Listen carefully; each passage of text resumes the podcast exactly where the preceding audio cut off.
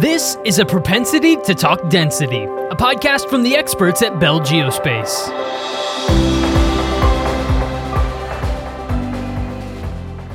Hello, and welcome to a propensity to talk density brought to you by the experts at Bell Geospace. I'm James Kent. Today, we are focusing our attention on airborne survey operations, and I'm excited to welcome Mark Baguley onto the show. Mark is the project director worldwide for Bell Geospace. Mark is a geophysicist hailing from the UK. Mark, it's a pleasure getting the chance to speak with you. How are you doing today? I'm good, thank you, James. We're going to jump into our main topic in just a moment. But first, Mark, tell me a little bit about yourself and your journey to becoming a geophysicist and your path to Bell Geospace. Is this something you always wanted to do? How did you become interested in this field? Sure, yeah. So, um, it, it, to be honest, it was never something that was uh, particularly on my radar um, from, from a young age. I can't say I was uh, dreaming about doing this when I was 10 years old but I did uh, a university degree at the University of East Anglia in geophysical sciences. And then I kind of fell into a year in industry with a marine survey company called Gardline and kind of found a niche in doing quality control and reporting on, on their survey data. And then I moved to Bell in about 2013. And I've been I moved to the field crew initially, so on on our aircraft going around the world, and then I moved to the office in 2015 and started doing more of the office based side of our work. So to get us started, uh, let's walk through the day-to-day operations of Bell Geo Surveys. What does a typical day look like, and what types of surveys are you doing?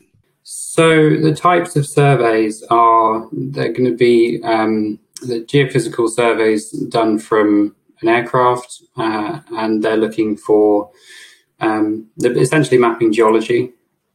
And we do that for oil and gas customers, um, mineral customers, uh, so looking at the the makeup of the subsurface, or um, some new, newer fields, uh, things like geothermal energy. So the kind of the the exciting bit of it is all the stuff that happens in the field when when we actually go and fly and collect data and that kind of day to day operation involves um, a couple of pilots who will get up in the morning, they'll look at the weather. Um, and see where we should be flying for that day. Say if there's you know a bit of the survey which looks better than than others, um, and they'll talk to our operators who are in the field, and they'll make a decision on where they're going to fly. They'll go out to the airport, and then they will take off fly to the survey area and there's there's a number of things which happen kind of in there doing you know setting up all the equipment and making sure everything's ready to, to collect data in a in an efficient way and making sure it's as quiet as possible um, in terms of you know electric noise on the plane things like that. And then they they will go fly in a grid pattern usually. So you fly up and down in lines depending on and those lines are spaced depending on what the project is they will come back to the airport after they finish data collection, and then that data gets uploaded to the internet, and then we download it in the office, and we'll do quality control and um, and processing on it, and that's kind of the day to day for our acquisition operation, and then obviously in, in the office, there's lots of other day to day things we do in terms of taking projects from the beginning of the life cycle where you're doing contracts and things like that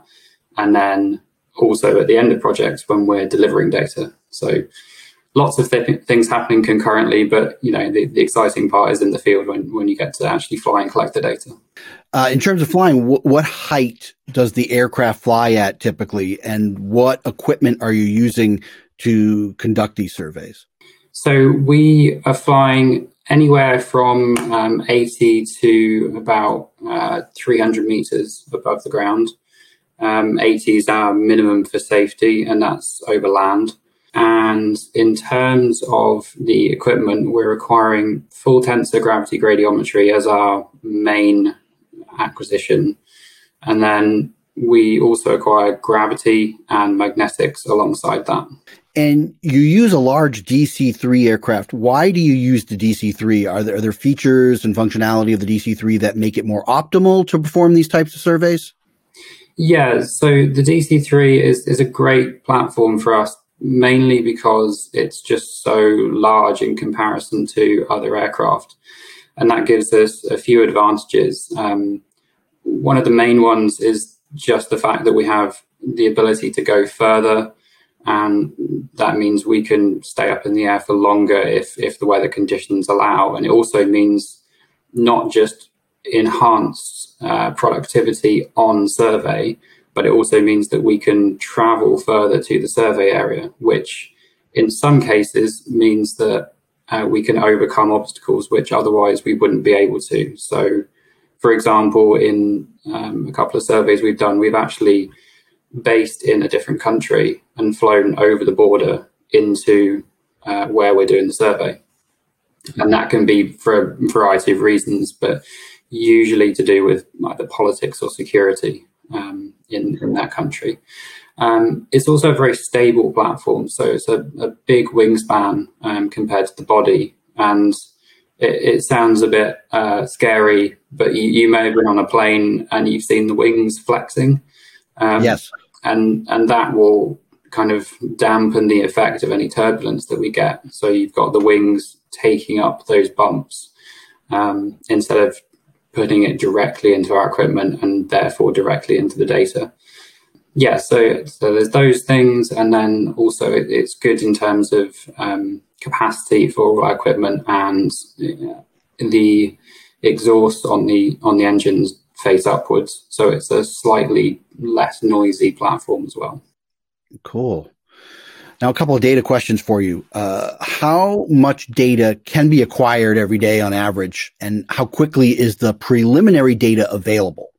Yeah, so I'd say, I mean, average is kind of it's it's really difficult to say. I mean, on a maximum kind of best case scenario day, we would be looking to acquire 1,200 line kilometers um, offshore, and then onshore possibly around 800 that is quite a, an optimistic number.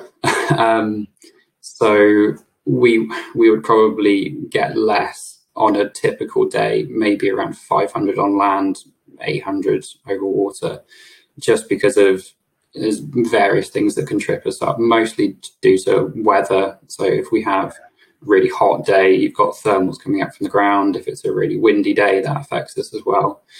And then there are other operational constraints that we have to deal with, um, with say restricted areas and things like that. So location uh, and conditions will vary it. Exactly, yeah. Uh, and in terms of the data turnaround, we can get interim images out of all of our data acquisition in around 24 hours. When you're doing airborne surveys, what, if any, are the environmental impacts? Obviously, there's the fuel involved, with an airborne survey, but what else are we looking at? Yeah, so I mean, to be honest, not too much. The the probably the main thing that people will notice would be the noise from the aircraft. And I mean, even though we fly quite low, uh, we we did a few rough calculations, and um, around 100 meters on average is the the height we fly. The plane will sound something like a vacuum cleaner. So not too loud, but obviously it's going to be noticeable. And we mitigate that by uh, either ourselves or our clients doing community liaison and telling people that we're going to be flying over them. Um, most of the time, that's not too much of an issue.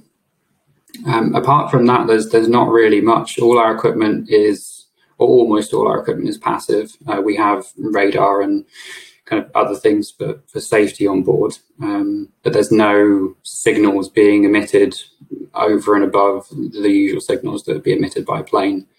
And then anything to do with our aircraft operations, we have HSE policies in place to deal with, you know, say spills of fuel or or oil that, that's used in the engines. Um, yeah, but other, other, than that, fairly minimal. I was hoping that uh, you could explain the difference between gravity and gravity gradiometry. What's the difference between those two? Yeah, I'll try. so better you than me. yeah, definitely. Um, so gravity is um, an absolute measurement. So it's a, a, measure of usually the vertical component of gravity. So okay. probably learned about it in school. It's the number that's usually quoted is 9.8 meters per second as the acceleration due to gravity, and that's you being pulled down towards the Earth. It's not a constant, so that changes um, on a on broad level as you go around the world because there's the the Earth is made up of different types of materials. So the gravity component of that will measure just that absolute value, and then gradiometry is is a broad term to mean the difference between two measurements essentially, and the gradient is how different those two measurements are. So if you took a measurement of gravity in one place and then a measurement of gravity in another place, the gradient would be the difference between them. So that would usually be, if you, if, if you take that example, that's probably going to be on the order of, you know, several meters between stations. Um, on a on a ground gravity survey, you'd have someone with a gravimeter moving physically between places. With our system, it's all miniaturized. So so we measure the gravity gradient between a pair of accelerometers, which is very, uh, very, the distance between them is very small. And then from that, we can give you the gradient in every direction. So there's a vertical gradient, there's a horizontal gradient in, in each direction. And we can build up a picture of the gravity as a field.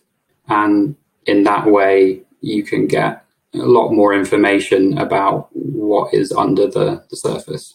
Mark, uh, just to dovetail on that, uh, what would you say the advantages are of having the full tensor?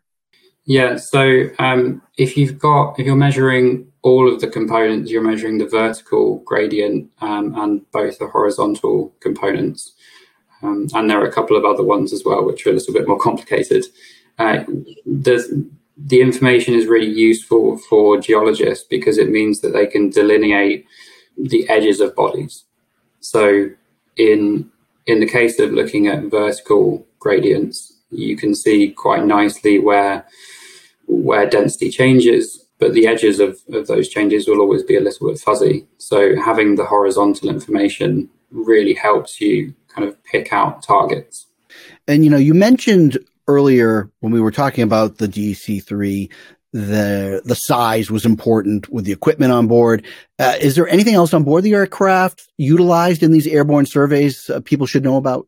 Um, well, I suppose the, the thing that I haven't really talked about much is is the magnetic system that we have on board. So obviously we have the two, we have a gravimeter and we have the full tensor gradiometer, but we also have a magnetic system which will we have running all the time alongside those two. And that's really useful in the interpretation phase because if you've got something which has, say, a high density um, signal in gravity, then you can rule out that being a number of different things geologically if it's either a high magnetic source or or not. So so using those two together is very useful because gravity and magnetics are what we call um, potential field data, and all of that data is unfortunately non-unique. So we can't tell people what something is without another bit of data to to um, kind of guarantee that that's what we're what we're saying. So it, the more data, the better. So we like to have those two systems running you know, kind of brings up a point when these surveys are conducted and we all have all the data collected. What does that give, say, the client in terms of reliability on what they're looking for? And now they have the survey and they know whether or not uh, the area that they've mapped out has or does not have what they're looking for. It's quite different depending on where where you're looking because we do surveys across a whole spectrum of um, kind of life cycles of projects. So some of the surveys we do will be completely frontier um, and there's no data there at all. So a company would ask us to go in and fly something which would be called a regional survey where we do a large area um, wide line spacing and we kind of pick out areas of interest for them to go and do other surveys. Then on the other side of it, you have areas where they already have lots of data. They know exactly what's going on, apart from probably one area which is causing them trouble. It could be different reasons for that. Most of the time, we find that what's happened is they have seismic data, but it's not doing what they want it to do. For could be lots of reasons for that. Um, but so we'll come in and then we'll give them an extra layer of data to make their decisions easier. Uh, I, I, suppose I wouldn't, I would never say that our data would be the one thing that they would use to say, yes, there is, you know, nickel here or, or oil here or, or something like that. But it would, it's always used alongside different other types of geophysical data. So to tie this all together, uh, when you're in the survey planning stages, what decisions need to be made beforehand to ensure optimal results when the actual survey is conducted? Sure. So, in as I was talking about before, we have the the kind of frontier um, surveys where they don't, they won't have much information at all, um, and then you have the other end of things where you've got somewhere that a client's been working on for a long time, and they have lots of information. We can work with both of those scenarios um, but the more information we have, the better, really, for survey design. So ideally, we would have a seismic section or a geological section to do some feasibility modeling on. And together with the information that the client gives us on what target depths they're looking at, we will do a modeling study and then we'll work out what line spacing is required for those surveys. Then once we've got that line spacing, we can design the survey based on the topography in the area, um, country borders, things like that, any restrictions that we need to work around logistically.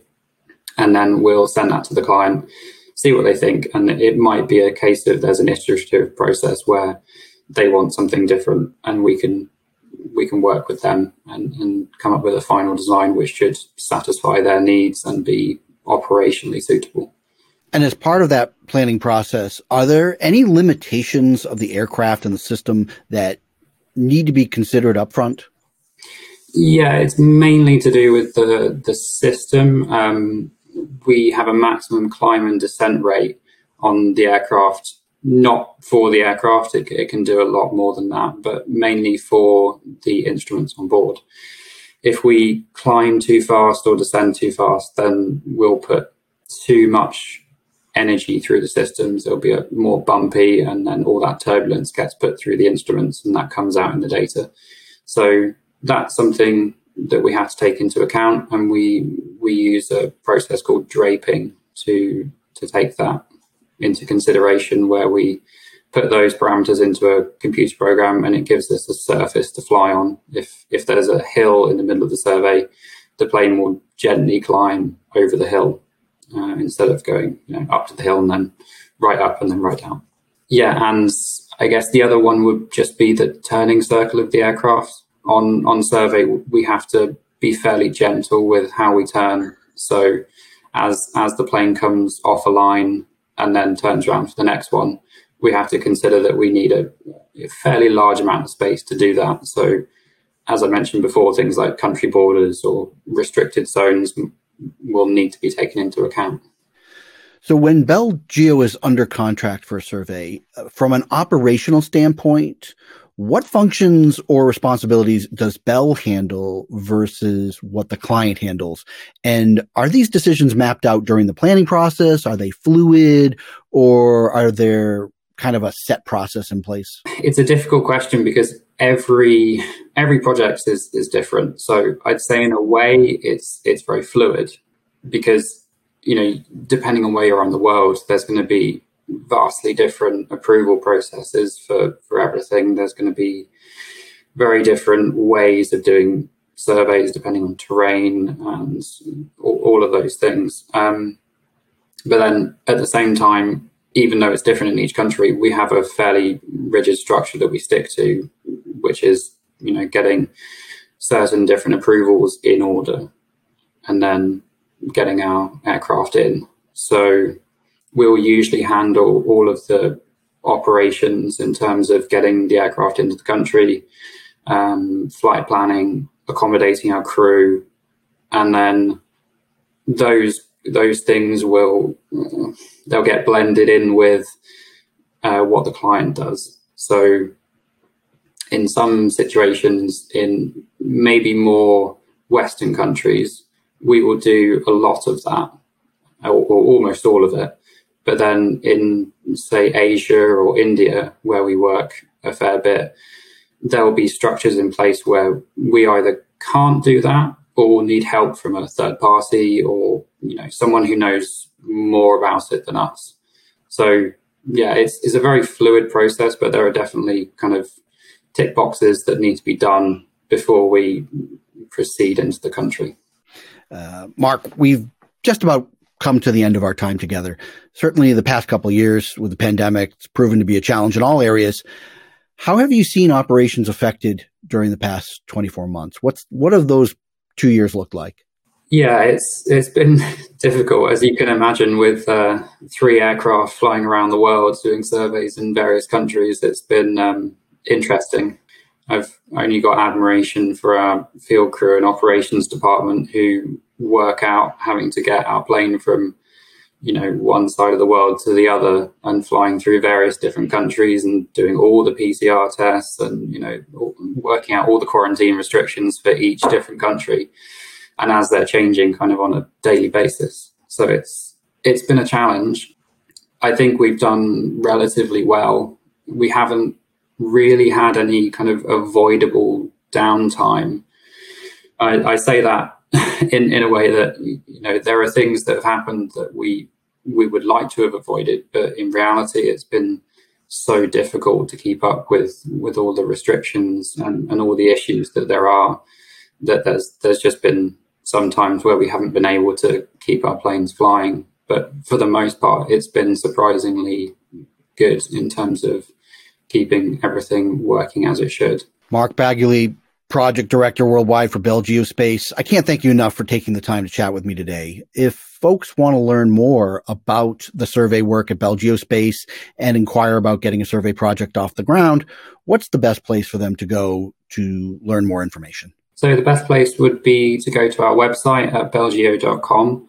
Uh, you can go on there, look through all of our information, um, more details about our equipment and our surveys, and then you can submit um, a form giving us data uh, to do a feasibility study, as I talked about, or you can just send us an email through there, or you could get in contact with us on LinkedIn, um, lots of different ways. Uh, so, yeah.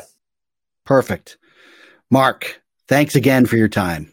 Thanks very much, James.